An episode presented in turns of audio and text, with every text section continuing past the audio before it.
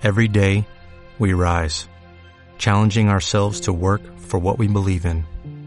At U.S. Border Patrol, protecting our borders is more than a job, it's a calling. Agents answer the call, working together to keep our country and communities safe. If you are ready for a new mission, join U.S. Border Patrol and go beyond. Learn more at cbp.gov/careers.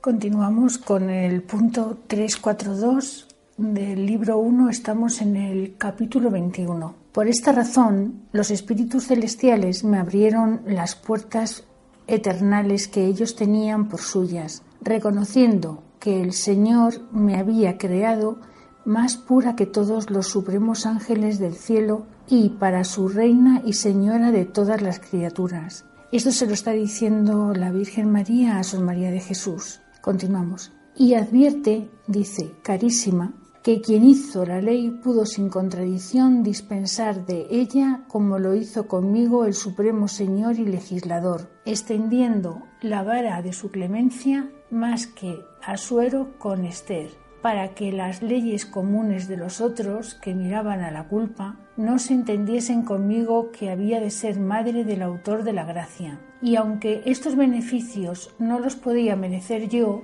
pura criatura, pero la clemencia y bondad divina se inclinaron liberalmente y me miraron como humilde sierva, para que eternamente alabase al autor de tales obras. Y tú, hija mía, continuó diciendo la Virgen María, Sor María de Jesús, quiero que le engrandezcas y bendigas también por ellas. Punto 343. La doctrina que ahora te doy, sea que, pues yo con liberal piedad te elegí por mi discípula y compañera, siendo tú pobre y desvalida, trabajes con todas tus fuerzas en imitarme en un ejercicio que hice toda mi vida después que nací al mundo, sin omitirle día ninguno, por más cuidados y trabajos que tuviese. El ejercicio fue que cada día, en amaneciendo, me postraba en presencia del Altísimo y le daba gracias y alababa por su ser inmutable y perfecciones infinitas y porque me había creado de la nada. Y reconociéndome criatura y hechura suya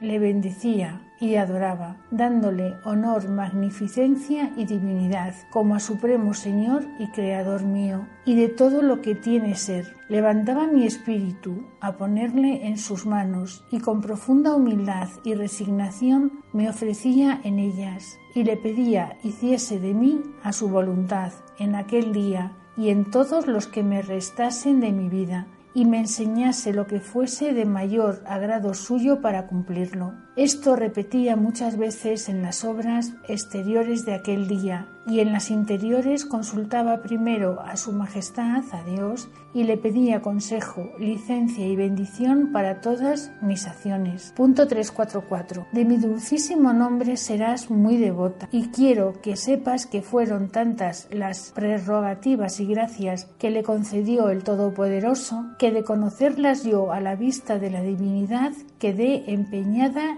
y cuidadosa para el retorno, de manera que siempre que me ocurría a la memoria María, que era muchas veces, y las que me oía nombrar, me despertaba el afecto al agradecimiento y a emprender arduas empresas en servicio del Señor que me le dio. El mismo nombre tienes tú y respectivamente quiero que haga en ti los mismos efectos y que me imites con puntualidad en la doctrina de este capítulo, sin faltar desde hoy por causa alguna que ocurriere. Y si como flaca te descuidares, vuelve luego y en presencia del Señor y mía di tu culpa, reconociéndola con dolor. Con este cuidado y repitiendo muchos actos en este santo ejercicio, excusarás imperfecciones y te irás acostumbrando a lo más alto de las virtudes y del beneplácito del Altísimo, que no te negará su divina gracia para que lo hagas tú, si atendieres a su luz y al objeto más agradable y más deseado de tus afectos y de los míos, que son te entregues toda a oír, atender y obedecer a tu esposo y Señor, a Dios mismo, que quiere en ti lo más puro, santo y perfecto, y la voluntad pronta y oficiosa para ejecutarlo. Capítulo 22. El título es Cómo Santa Ana cumplió en su parto con el mandato de la ley de Moisés y cómo la niña María procedía en su infancia. Punto 345.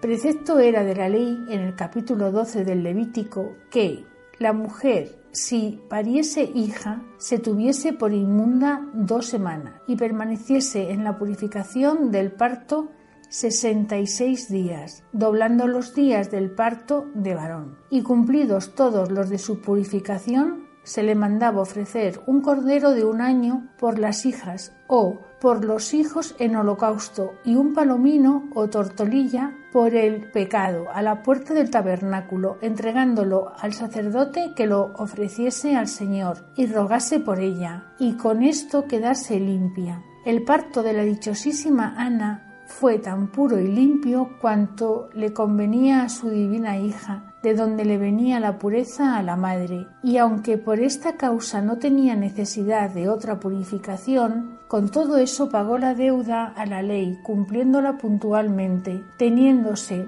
en los ojos de los hombres por inmunda, la madre que estaba libre de las pensiones que la ley mandaba purificar. Punto 346. Pasados los sesenta días de la purificación, salió Santa Ana al templo, llevando su mente inflamada en el divino ardor y en sus brazos a su hija, y niña bendita, y con la ofrenda de la ley, acompañada de innumerables ángeles, se fue a la puerta del tabernáculo y habló con el sumo sacerdote, que era el santo Simeón, que como estuvo mucho tiempo en el templo, recibió este beneficio y favor de que fuese en su presencia y en sus manos ofrecida la niña María, todas las veces que en el templo fue presentada y ofrecida al Señor, aunque no en todas esas ocasiones conoció el santo sacerdote la dignidad de esta divina señora, como adelante diremos, pero tuvo siempre grandes movimientos e impulsos de su espíritu, que aquella niña era grande en los ojos de Dios. Punto 347. Ofrecióle Santa Ana el cordero y tórtola con lo demás que llevaba, y con humildes lágrimas le pidió orase por ella y por su hija, que, si tenían culpa, las perdonase el Señor. No tuvo que perdonar su majestad, Dios mismo, donde en hija y madre era la gracia tan copiosa, pero tuvo que premiar la humildad con que, siendo santísimas, se representaban pecadoras. El santo sacerdote recibió la oblación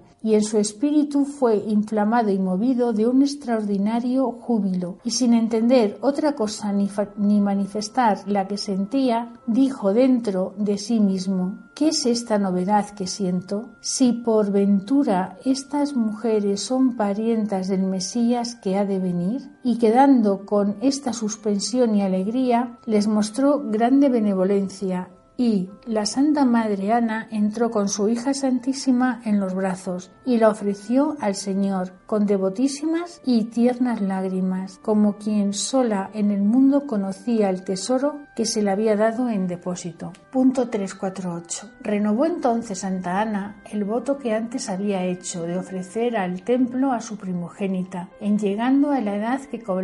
que convenía. Y en esta renovación fue ilustrada con nueva gracia y luz del Altísimo, y sintió en su corazón una voz que le decía cumpliese el voto, llevase y ofreciese en el templo a su hija, niña, dentro de tres años. Y fue esta voz como el eco de la Santísima Reina, que con su oración tocó el pecho de Dios para que resonase en el de su madre, porque al entrar las dos en el templo, la dulce niña, viendo con sus ojos corporales su majestad y grandeza, dedicada al culto y adoración de la divinidad tuvo admirables efectos en su espíritu y quisiera postrarse en el templo y besando la tierra de él adorar al Señor Dios. Pero lo que no pudo hacer con el efecto de las acciones exteriores, suplió con el afecto interior y adoró y bendijo a Dios con el amor más alto y reverencia más profunda, que antes ni después ninguna otra pura criatura lo pudo hacer. Y hablando en su corazón con el Señor,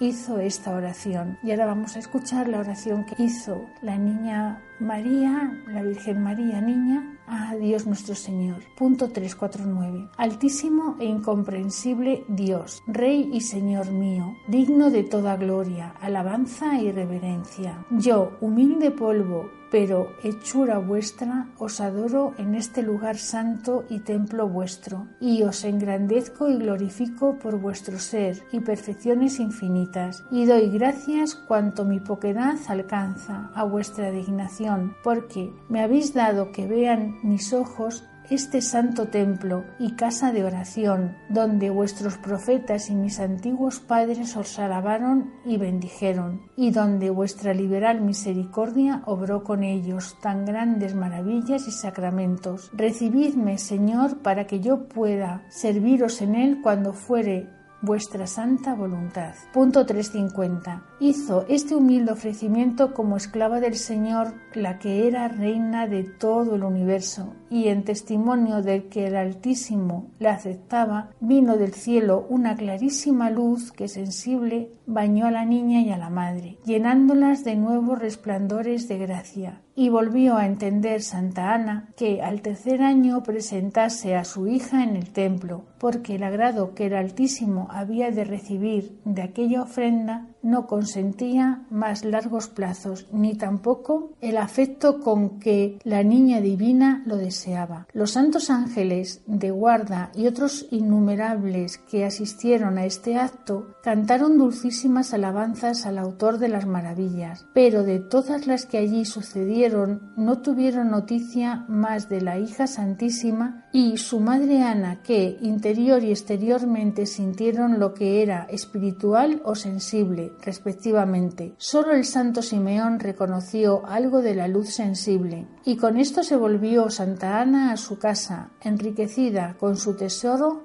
y nuevos dones del Altísimo Dios. Punto 351. A la vista de todas estas obras estaba sedienta la antigua serpiente, el demonio, ocultándole al Señor lo que no debía entender y permitiéndole lo que convenía, para que, contradiciendo a todo lo que él intentaba destruir, viniese a servir como instrumento en la ejecución de los ocultos juicios del muy alto Dios. Hacía este enemigo muchas conjeturas de las novedades que en madre e hija conocía, pero como vio que llevaban ofrenda al templo y como pecadoras guardaban lo que mandaba la ley, pidiendo al sacerdote que rogase por ellas para que fuesen perdonadas, con esto se alucinó y sosegó su furor, el furor del demonio, creyendo que aquella hija y madre estaban empadronadas con las demás mujeres y que todas eran de una condición aunque más perfectas y santas que otras. Punto 352. La niña soberana era tratada como los demás niños de su edad. Era su comida la común, aunque la cantidad muy poca. Y lo mismo era del sueño, aunque la aplicaban para que durmiese. Pero no era molesta ni jamás lloró con el enojo de otros niños, mas era en extremo agradable y apacible, y disimulábase mucho esta maravilla con llorar y sollozar muchas veces, aunque como reina y señora, cual en aquella edad se permitía por los pecados del mundo y por alcanzar el remedio de ellos y la venida del Redentor de los hombres. De ordinario tenía, aún en aquella infancia, estamos hablando de la niña Virgen María Santísima,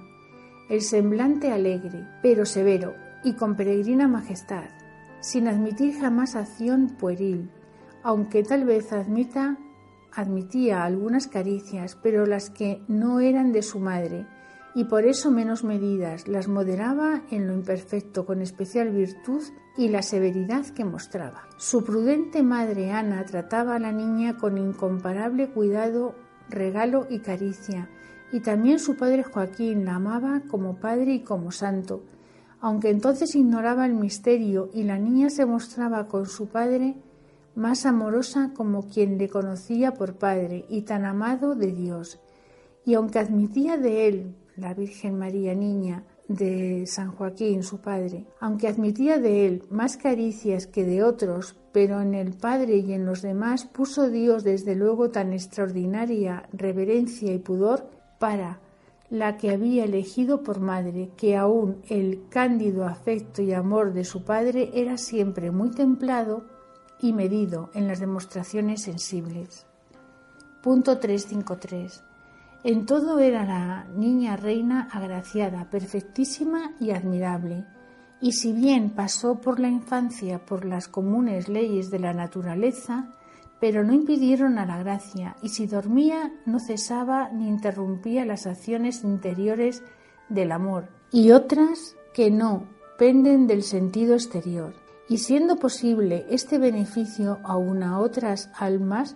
con quien el poder divino lo habrá demostrado, cierto es que con la que elegía por madre suya y reina de todo lo creado, haría con ella sobre todo otro beneficio y sobre todo pensamiento de las demás criaturas. En el sueño natural habló Dios a Samuel y otros santos y profetas, y a muchos dio sueños misteriosos o visiones, porque a su poder poco le importa para ilustrar el entendimiento que los sentidos exteriores duerman con el sueño natural, o que se suspendan con la fuerza que los arrebata en el éxtasis, pues en uno y otro cesan, y sin ellos oye y atiende, y habla el Espíritu con sus objetos proporcionados. Esta fue ley perpetua con la reina desde su concepción hasta ahora y toda la eternidad, que no fue su estado de viadora en estas gracias con intervalos como en otras criaturas. Cuando estaba sola o la recogía a dormir, como el sueño era tan medido, confería los misterios y alabanzas del Altísimo con sus santos ángeles y gozaba de divinas visiones y hablas de su majestad. Y porque el trato de los ángeles era tan frecuente, diré en el capítulo siguiente los modos de manifestársele y algo de sus excelencias. Punto 354. Reina y Señora del cielo, si como piadosa Madre y mi Maestra oís mis ignorancias sin ofenderos de ellas, preguntaré a vuestra dignación algunas dudas que en este capítulo se me han ofrecido y si mi ignorancia y osadía pasare a ser hierro en lugar de responderme, corregidme, señora. Esto se lo está mm, diciendo Sor María de Jesús a la Virgen María. Señora, con vuestra maternal misericordia, mi duda es, y aquí expone la duda Sor María de Jesús, si en aquella infancia sentíais la necesidad y hambre que por orden natural sienten los otros niños,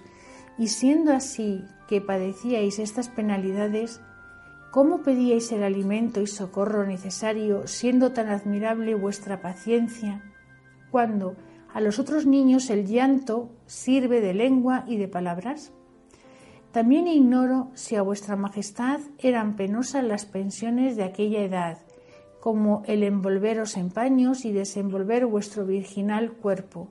el daros la comida de niños y otras cosas que los demás reciben sin uso de razón para conocerlas, y a vos, señora, nada se escondía,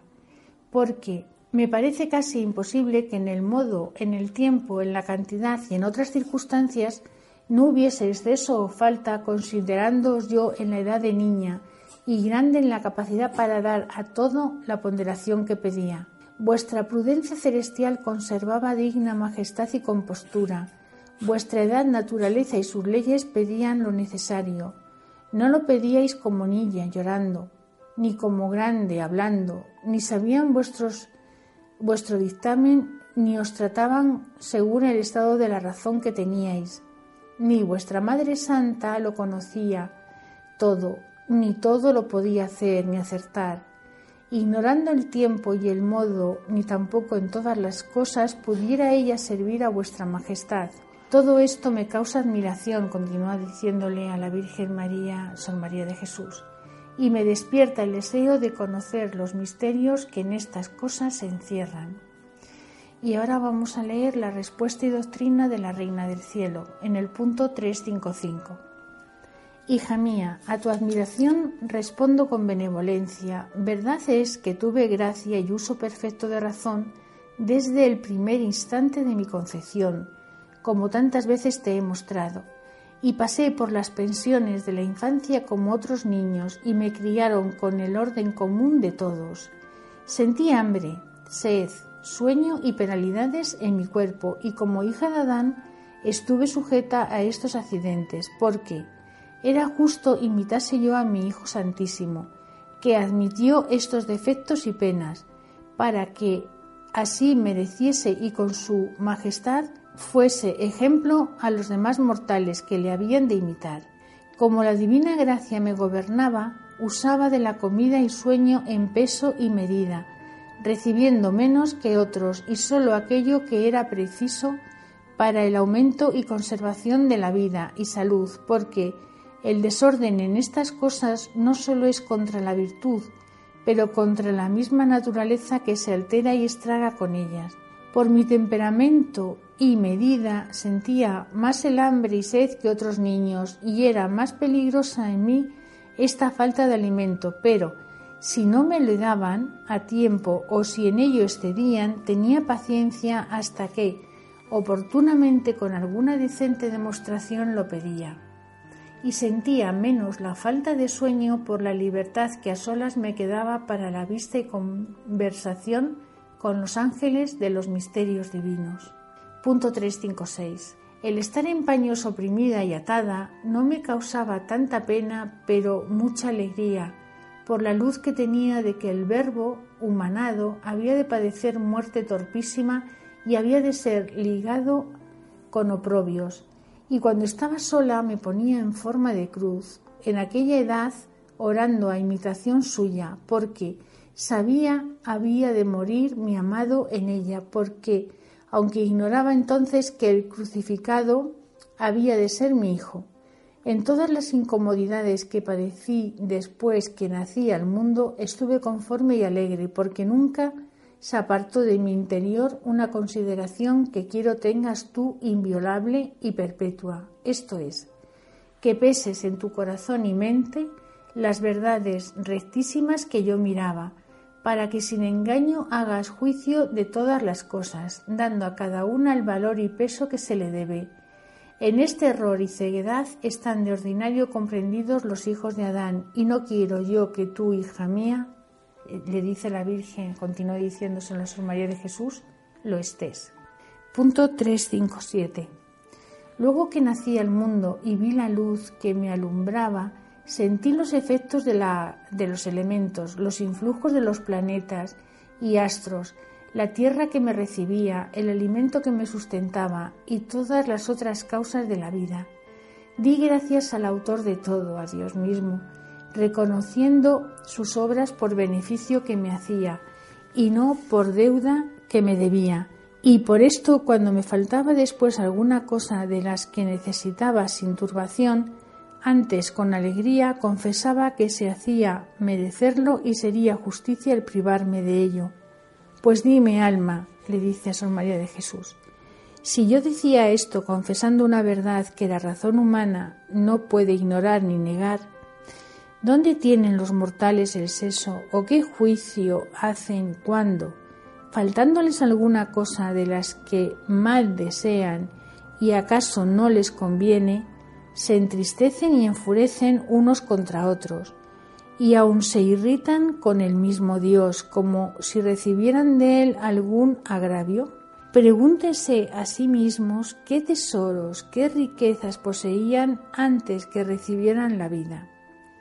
¿Qué servicios hicieron al Creador para que se las diese?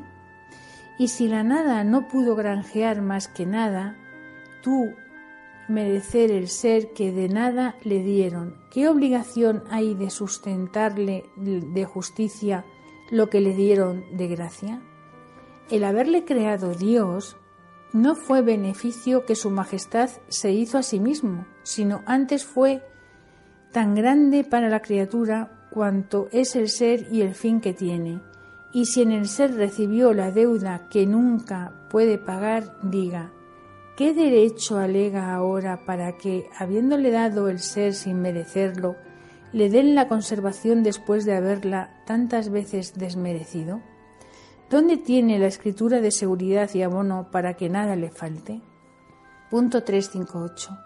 Y si el primer movimiento y operación fue recibido y deuda con que más empeñó, ¿cómo pide con impaciencia el segundo? Y si con todo esto la suma bondad del Creador le acude graciosamente con lo necesario, ¿por qué se turba cuando le falta lo superfluo? Oh hija mía, qué desorden tan execrable y qué ceguedad tan odiosa es esta de los mortales. Lo que les da el Señor de gracia no agradecen ni pagan con reconocimiento. Y, por lo que les niega Dios,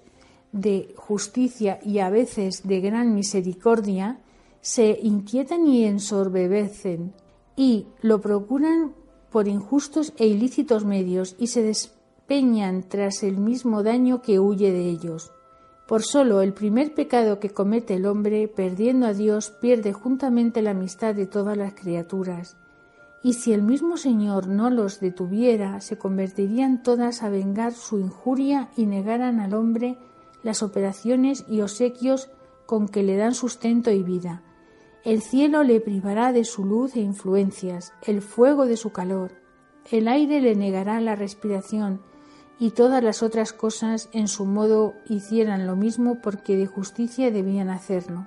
Pues cuando la tierra negare sus frutos y los elementos su templanza y correspondencia,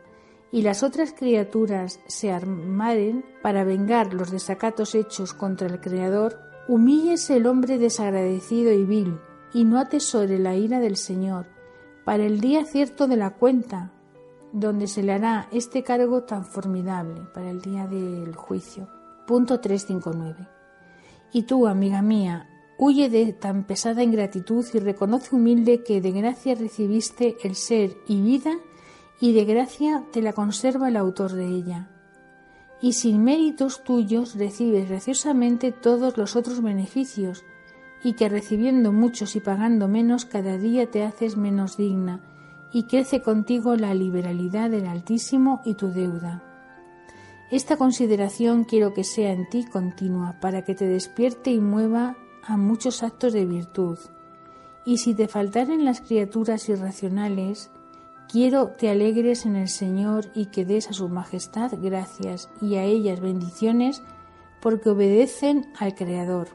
Si ocurre con las racionales que te persiguieren, ámales de todo corazón y estímalas como instrumentos de la justicia divina, para que en alguna parte se dé por satisfecha de lo que tú le debes. Y con los trabajos, adversidades y tribulaciones te abraza y consuela, que a más de merecerlos por las culpas que has cometido, son el adorno de tu alma y joyas de tu esposo muy ricas. Punto 360. Esta será la respuesta de tu, de tu duda y sobre todo, ella quiero darte la doctrina que te he ofrecido en todos los capítulos. Advierte, pues, alma, a la puntualidad que tuvo mi Santa Madre Ana en cumplir el precepto de la ley del Señor, a cuya grandeza este cuidado fue muy afecto, y tú debes imitarla en él, guardando inviolablemente todos y cada uno de los mandatos de tu regla y constituciones, que Dios remunera liberalmente esta fidelidad y de la negligencia en ella se da por deservido. Sin pecado fui yo concebida, y no era necesario ir al sacerdote para que me purificase el Señor, ni tampoco mi madre le tenía porque era muy santa, pero obedecimos con humildad a la ley y por ello merecimos grandes aumentos de virtudes y gracia. El despreciar las leyes justas y bien ordenadas y el dispensar a cada paso en ellas tiene perdido el culto y temor de Dios y confuso y destruido el gobierno humano. Guárdate de dispensar fácilmente ni para ti ni para otras en las obligaciones de tu religión. Y cuando la enfermedad o alguna causa justa lo permitiere, sea con medida y consejo en tu confesor, justificando el hecho con Dios y con los hombres, aprobándolo la, obediencia. Si te hallares cansada o postradas las fuerzas, no luego remitas el rigor que Dios te las dará según tu fe, y por ocupaciones nunca dispenses. Sirva y aguarde lo que es menos a lo que es más y las criaturas al Creador y por el oficio de prelada La primera por el ejemplo y para ti jamás ha de haber causa humana, aunque alguna dispenses con tus hermanas y súbditas. Y advierte, carísima, continuó diciéndole la Virgen a Sor María de Jesús, que de ti quiero lo mejor y más perfecto, y para esto es necesario este rigor, que la observancia de los preceptos es deuda a Dios y a los hombres, y nadie piense que basta cumplir con el Señor, y si queda en pie la deuda con los prójimos, a quien debe el buen ejemplo y no darle materia de verdadero escándalo. Reina y Señora de todo lo creado, le dice ahora a Sor María de Jesús, yo quisiera alcanzar la pureza y virtud de los espíritus soberanos, para que esta parte inferior que agrava el alma fuera presta en cumplir esta celestial doctrina. Grave soy y pesada para mí misma, pero, con vuestra intercesión y el favor de la gracia del Altísimo, procuraré, Señora, obedecer a vuestra voluntad y suya santísima con prontitud y afecto del corazón, no me falte vuestra intercesión y amparo y la enseñanza de vuestra santa y altísima doctrina. Y ahora empezamos el capítulo 23, cuyo título es De las divisas con que los santos ángeles de guarda de María Santísima se le manifestaban y de sus perfecciones. Punto 361. Ya queda dicho que estos ángeles eran mil, como en las demás personas particulares es uno el que los guarda. Pero, según la dignidad de María Santísima, debemos entender que sus mil ángeles la guardaban y asistían con más vigilancia que cualquier ángel guarda el alma encomendada. Y fuera de estos mil, que eran de la guarda ordinaria y más continua, la servían a la Reina del Cielo, en diversas ocasiones otros muchos ángeles, en especial después que concibió en sus entrañas al Verbo Divino humanado. También he dicho arriba como el nombramiento de estos mil ángeles le hizo Dios en el principio de la creación de todos,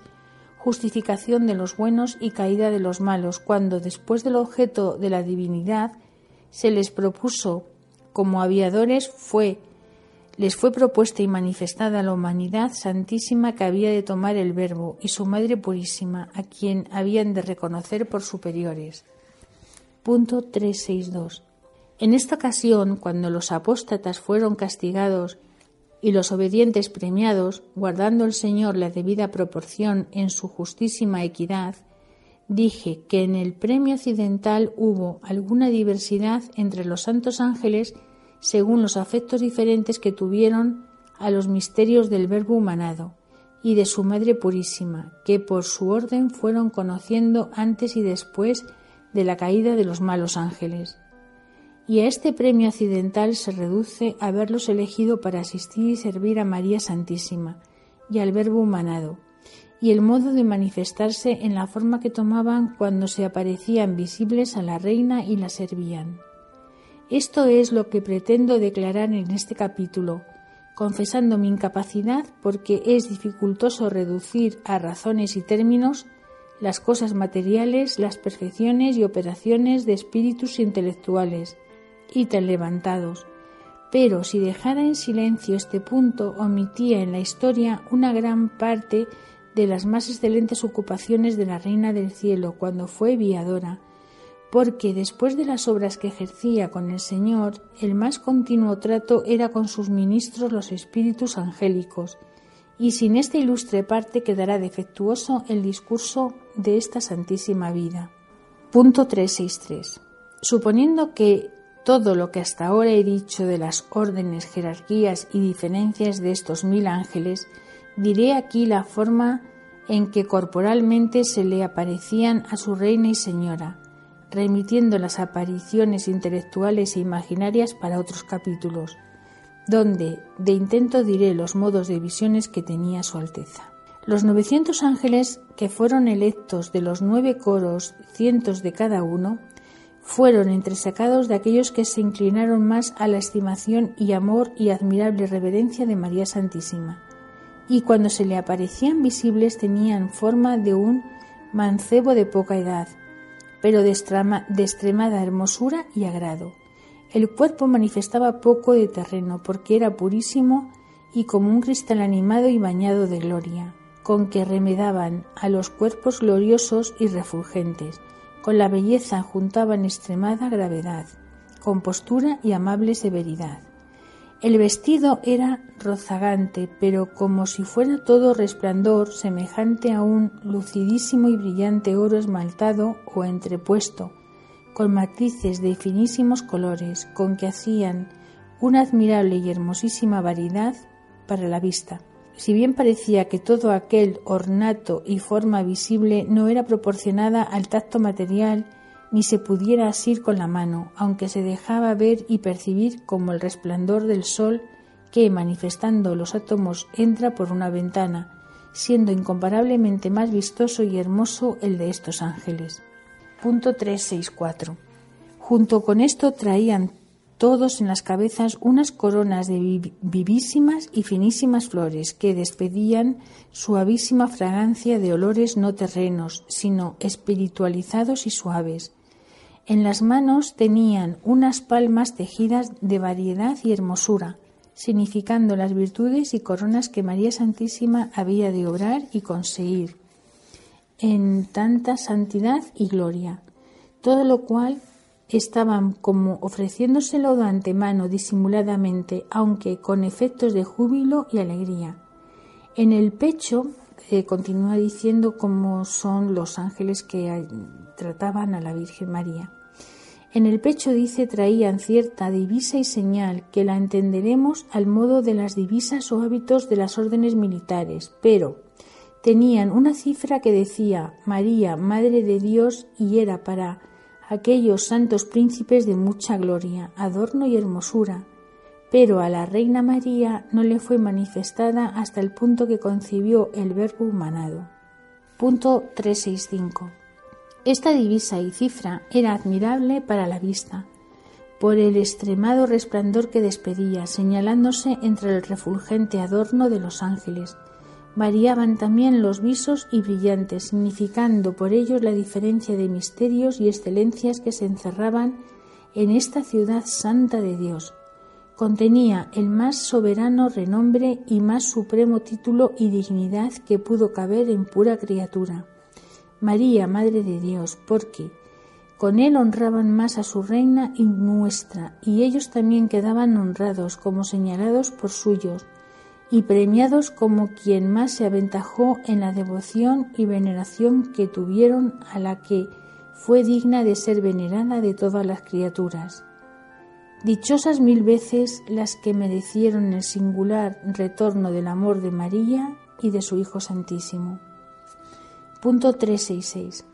Los efectos que hacían estos santos príncipes y su ornato en María, Señora nuestra, nadie podría fuera de ella misma explicarlos. Manifestábanle misteriosamente la grandeza de Dios y sus atributos, los beneficios que había hecho y hacía con ella en haberla creado y elegido, enriquecido y prosperado con tantos dones del cielo y tesoros de la divina diestra, con que la movían e inflamaban en grandes incendios del divino amor y alabanza y todo iba creciendo con la edad y sucesos, y en obrándose la encarnación del Verbo, se desplegaron mucho más, porque le explicaron la misteriosa cifra del pecho, hasta entonces oculta para su Alteza. Y con esta declaración y en lo que en aquella dulcísima cifra se le dio a entender de su dignidad y obligación a Dios, no se puede dignamente encarecer qué fuego de amor y qué humildad tan profunda qué afectos tan tiernos se despertaban en aquel cándido corazón de María Santísima, reconociéndose desigual y no digna de tan inefable sacramento y dignidad de Madre de Dios. Punto 367. Los setenta serafines de los más allegados al trono que asistían a la Reina, a la Virgen María, fueron de los que más adelantaron en la devoción y admiración de la unión hipostática de las dos naturalezas divina y humana en la persona del Verbo, porque, como más allegados a Dios por la noticia y afecto, desearon señaladamente que se obrase este misterio en las entrañas de una mujer,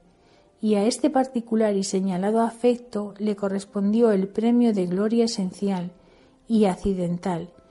Y a esta última de que voy hablando pertenece el asistir a María Santísima y a los misterios que en ella se obraron. Punto 368. Cuando estos setenta serafines se le manifestaban visibles, los veía la reina en la misma forma que imaginariamente los vio Isaías con seis alas, con las dos cubrían la cabeza, significando con esta humilde acción la oscuridad de sus entendimientos para alcanzar el misterio y sacramento a que servían, y que, postrados ante la majestad y grandeza de su autor, de Dios, los creían y entendían con el velo de la oculta noticia que se les daba, y por ella engrandecían con alabanza eterna los incomprensibles y santos juicios del Altísimo. Con otras dos alas cubrían los pies, que son la parte inferior que toca en la tierra, y por esto significaban a la misma Reina y Señora del cielo, pero de naturaleza humana y terrena, y cubríanla en señal de veneración y que la tenían como a suprema criatura sobre todas y la de su incomprensible dignidad y grandeza, inmediata al mismo Dios, y sobre todo entendimiento y juicio creado, que por esto también encubrían los pies, significando que tan levantados serafines no podían dar paso en comparación de los de María y de su dignidad y excelencia. Punto 369. Con las dos alas del pecho volaban o las extendían, dando a entender también dos cosas. La una, el incesante movimiento y vuelo del amor de Dios, de su alabanza y profunda reverencia que le daban. La otra era que descubrían a María Santísima lo interior del pecho, donde en el ser y obrar, como en espejo purísimo, reverberaban los rayos de la divinidad, mientras que siendo viadora no era posible ni conveniente que se le manifestase tan continuamente en sí misma y por esto ordenó la Beatísima Trinidad que su hija y esposa tuviese a los serafines, que son las criaturas más inmediatas y cercanas a la divinidad, para que como en imagen viva viese copiado este, esta gran señora lo que no podía ver siempre en su original. Punto 370. Por este modo gozaba la divina esposa del retrato de su amado en la ausencia de Viadora, enardecida toda con la llama de su santo amor, con la vista y conferencias que tenía de estos inflamados y supremos príncipes, y el modo de comunicar con ellos, a ah, más de lo sensible, era el mismo que ellos guardan entre sí mismos, ilustrando los superiores a los inferiores en su orden, como otras veces he dicho, porque si bien la reina del cielo era superior y mayor que todos en la dignidad y gracia, pero en la naturaleza, como dice David, el hombre fue hecho menor que los ángeles y el orden común de iluminar y recibir estas influencias divinas sigue a la naturaleza y no a la gracia. Punto 361. Los otros doce ángeles, que son los de las doce puertas que San Juan habló en el capítulo 21 del Apocalipsis, como arriba dije, se adelantaron en el afecto y alabanza de ver que Dios se humanase a ser maestro y conversar con los hombres y después a redimirlos y abrirles las puertas del cielo con sus merecimientos, siendo coadjutora de este admirable sacramento su Madre Santísima. Atendieron señaladamente estos santos ángeles a tan maravillosas obras y a los caminos que Dios había de enseñar para que los hombres fuesen a la vida eterna significados en las doce puertas que corresponden a las doce tribus. El retorno de esta singular devoción fue señalar Dios a estos santos ángeles por testigos y como secretarios de los ministros de la redención y que cooperasen con la misma Reina del Cielo en el privilegio de ser Madre de misericordia y medianera de los que a ellos acudieron a buscar su salvación y por esto dije arriba que Su Majestad de la Reina se sirve de estos doce ángeles señaladamente para que amparen, ilustren y definan y defiendan, perdón, a sus devotos en sus necesidades y en especial para salir de pecado cuando ellos y María Santísima son invocados. Punto 372. Estos doce ángeles se le aparecían corporalmente como los que dije primero, salvo que llevaban muchas coronas y palmas, como reservadas para los devotos de esta señora, servíanla dándole singularmente a conocer la inefable piedad del Señor con el linaje humano, moviéndola para que ella le alabase y pidiese la ejecutase con los hombres. Y en cumplimiento de esto los enviaba su Alteza Dios con estas peticiones al trono del Eterno Padre y también a que inspirasen y socorriesen a los devotos que la invocaban, o ella quería remediar y patrocinar, como después sucedió muchas veces con los santos apóstoles, a quienes por ministerio de los ángeles favorecían los trabajos de la primitiva Iglesia, y hasta hoy desde el cielo ejercen estos doce ángeles el mismo oficio, asistiendo a los devotos de su reina y, de su reina y nuestra. Punto 373. Los 18 ángeles restantes para el número de mil fueron de los que se señalaron en el afecto a los trabajos del Verbo humanado, y por esto fue grande su premio de gloria. Estos ángeles se aparecían a María Santísima con admirable hermosura. Llevaban por adorno muchas divisas de la pasión y otros misterios de la redención. Especialmente tenían una cruz en el pecho y otra en el brazo, ambas de singular hermosura y refulgente resplandor y la vista de tan peregrino hábito despertaba a la reina a grande admiración y más tierna memoria y afectos compasivos de lo que había de padecer el Redentor del mundo, y a fervorosas gracias y agradecimientos de los beneficios que los hombres recibieron con los misterios de la redención y rescate de su cautiverio. Sírvase la gran princesa de estos ángeles para enviarlos muchas veces a su Hijo Santísimo con embajadas diversas y peticiones para el bien de las almas. Punto 374. Debajo de estas formas y divisas he declarado algo de las perfecciones y operaciones de estos espíritus celestiales, pero muy limitadamente para lo que en sí contienen, porque son unos invisibles rayos de la divinidad, prestísimos en sus movimientos y operaciones, poderosísimos en su virtud, perfectísimos en su entender, sin engaño, inmutables en la condición y voluntad. Lo que una vez aprenden nunca lo olvidan ni pierden de vista. Están ya llenos de gracia y gloria sin peligro de perderla, porque son incorpóreos e invisibles.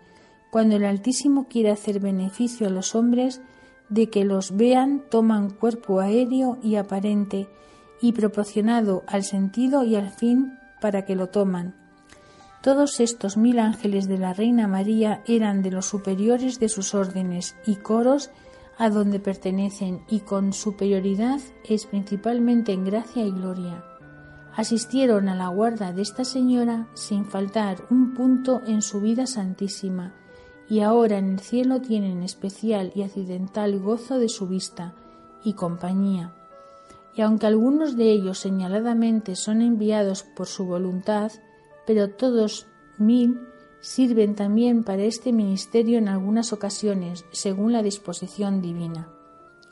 Y ahora, eh, por último, la doctrina que le dio a Sor María de Jesús, la Reina del Cielo. Punto 375. Hija mía, le dice la Virgen María. En tres documentos te quiero dar la doctrina de este capítulo. El primero, que seas agradecida con eterna alabanza y reconocimiento al beneficio que Dios te ha hecho en darte ángeles que te asistan, enseñen y encaminen en tus tribulaciones y trabajos. Este beneficio tienen de ordinario olvidado los mortales con odiosa ingratitud y pesada grosería, sin advertir en la divina misericordia y dignación de haber mandado el Altísimo a estos santos príncipes que asistan, guarden y defiendan a otras criaturas terrenas y llenas de miserias y culpas, siendo ellos de naturaleza tan superior y espiritual, y llenos de tanta gloria, dignidad y hermosura. Y por este olvido se privan los hombres ingratos de muchos favores de los mismos ángeles, y tienen indignado al Señor.